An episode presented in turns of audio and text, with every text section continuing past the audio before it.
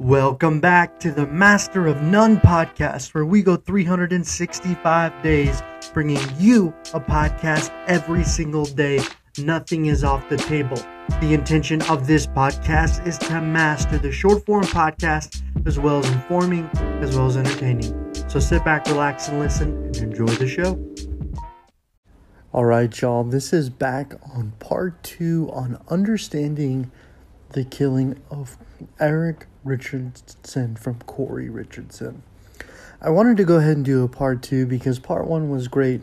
However, half of it was in a bathroom, and the other half I was doing it with my wife. I mean, the podcast, not it. I was doing the podcast with my wife. So today, I'm going to go ahead and get into a little bit more of the details about it. I got some audio clips. I got some new information about this case that is truly mind blowing. So let's get into it.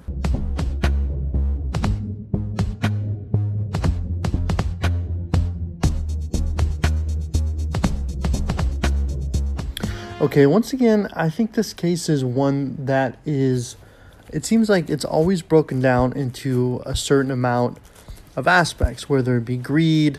I think yesterday when I went through this case, I was really trying to understand potentially what the motivation is.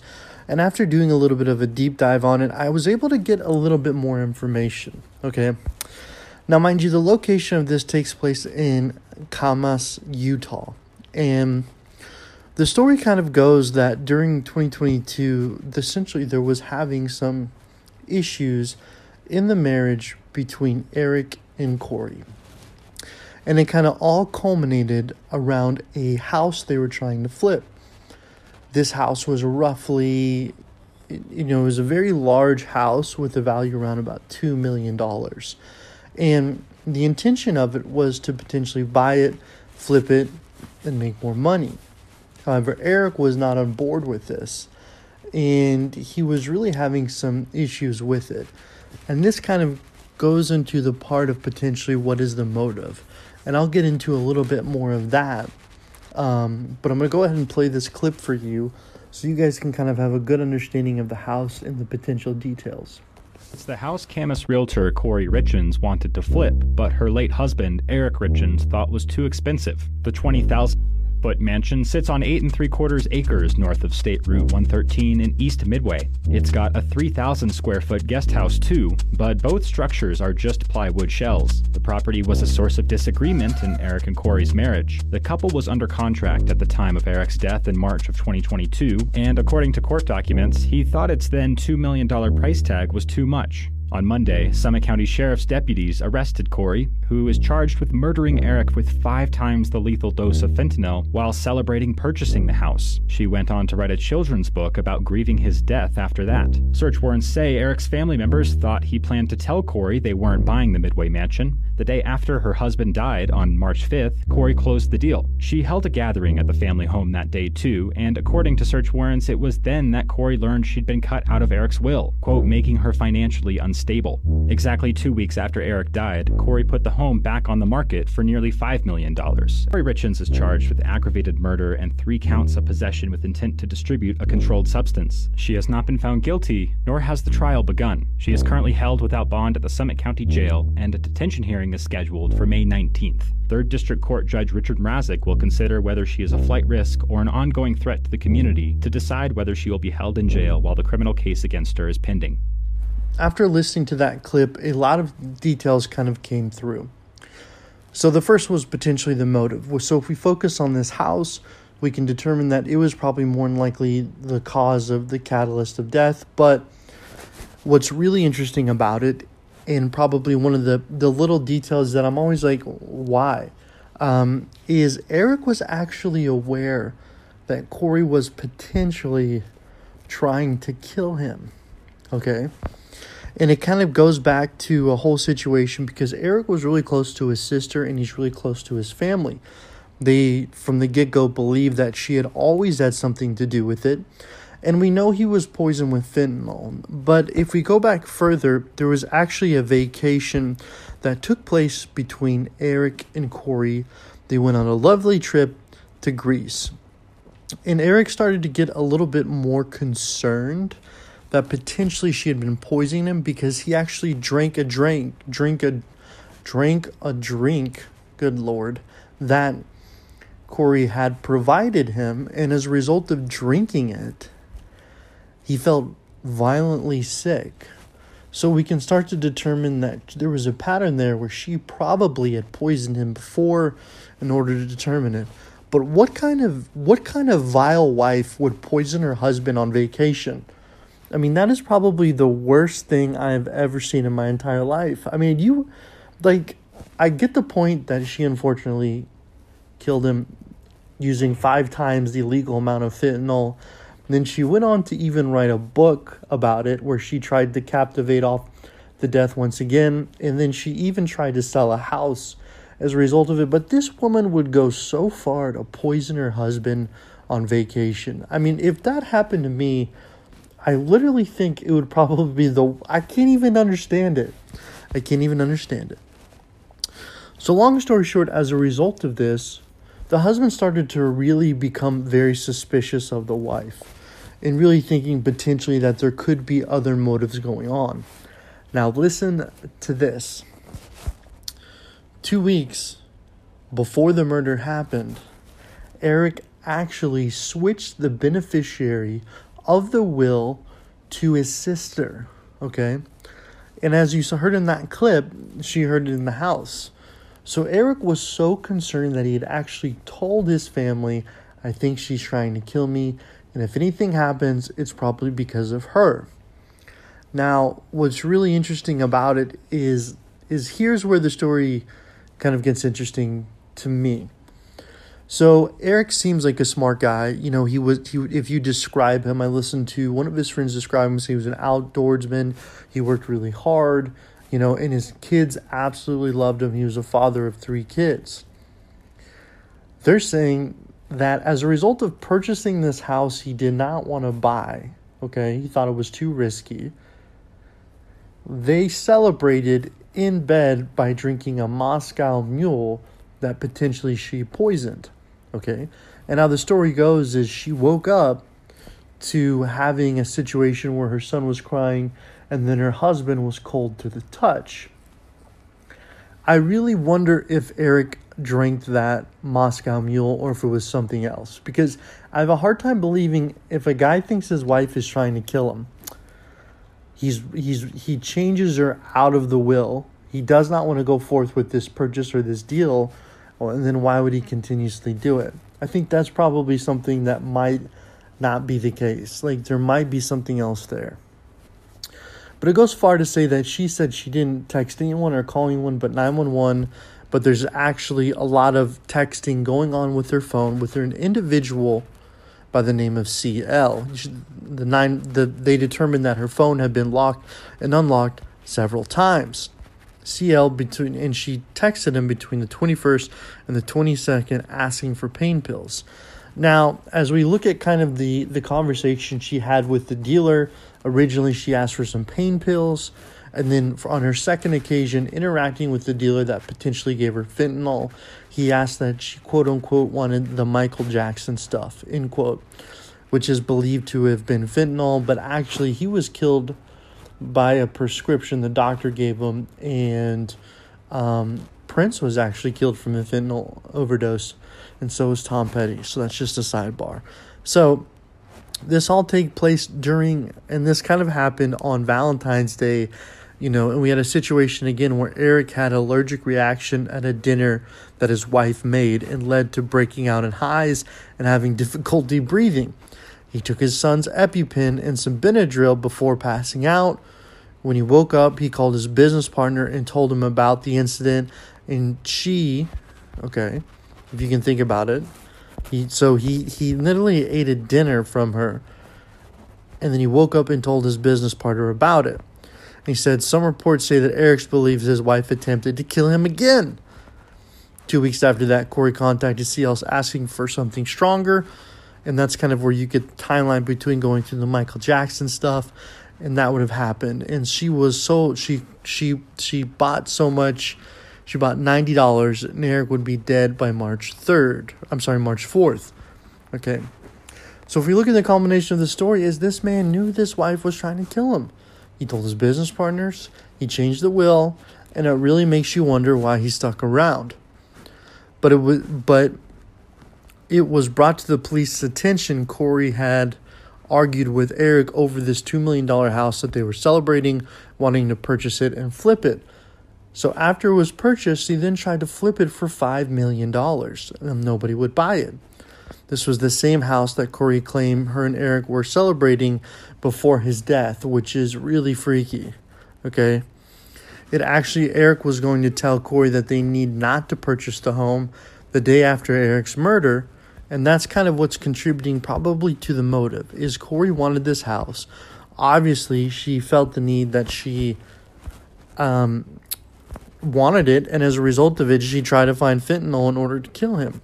You know, and Eric was found dead. So it kind of leads into a lot of stories about the police starting to determine their motive based on this $2 million. Now, that's just the front end of the story. And yesterday I talked a little bit more about the book, but kind of getting into it. So then it goes Kouri asked Kouri was accused of assaulting his sister, finding out she was charged with the whole real estate. So Kouri is being actually charged with the first degree felon for aggravated murder and the second degree felon for the possession of it. So that's kind of what we get whenever we look at the breakdown of this case. It's one that takes a lot of different turns. But what's really insane about it is the fact that the husband knew. And it seems like often, in a lot of cases, partners or husbands know if there's potential poisoning going on. Now, when we look at poisoning as a whole, I mean, it, it, women tend to poison more because it's less deadly. But when you're looking at the case, she was so focused on money and business, she then transitioned into the next step of writing a book about the grieving process. Which to me, it's like one thing to be like, okay, like you poison the man on vacation, which is just really upsetting. You poison the man on Valentine's Day, okay? Then you poison the man when he doesn't want to buy the house and you kill him. And then you take his story and you turn it into a book to help grieving children. I mean, I, I really can't think of anything that extreme. I mean, that is just dirty. And I really think anyone would would follow that. I mean, that is some cold-blooded ish in my opinion. So, what's really tying it back to the potentially fact that she is the murderer is they have talked to the dealer about it, and because he had five times the legal uh, legal amount of fentanyl, this woman is really stuck with a smoking gun, and I have a hard time believing that she'll get out of the case. And after the autopsy and the fentanyl, like it was believed that potentially she could have done it, but they needed to wait long enough to get the necessary, um, to get everything necessary in order to try her, and now she is being held in prison. But it really makes you wonder.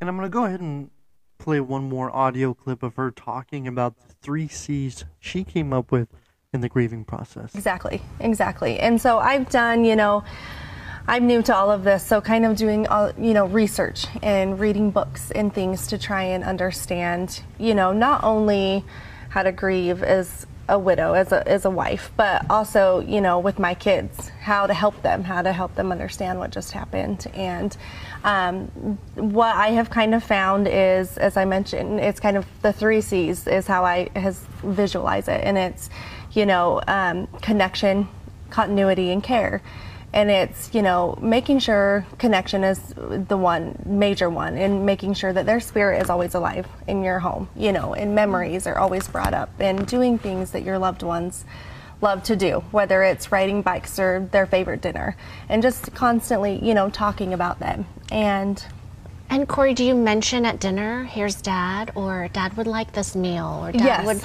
uh, yeah. let's bring dad on a bike ride? Yeah, exactly. And it's, you know, explaining to my kids just because he's not present here with us physically, that doesn't mean he, his presence isn't here with us and he's doing these things with us. And he's, you know, here for birthdays and he's here for Christmas and, you know, and it's just, comforting to them to know that you know they're not living this life alone like mm-hmm. dad is still here it's just in a different way So I really just wanted to leave on that note. Um, just sum up what they're talking about that and be like, wow, I mean, it's really, really crazy.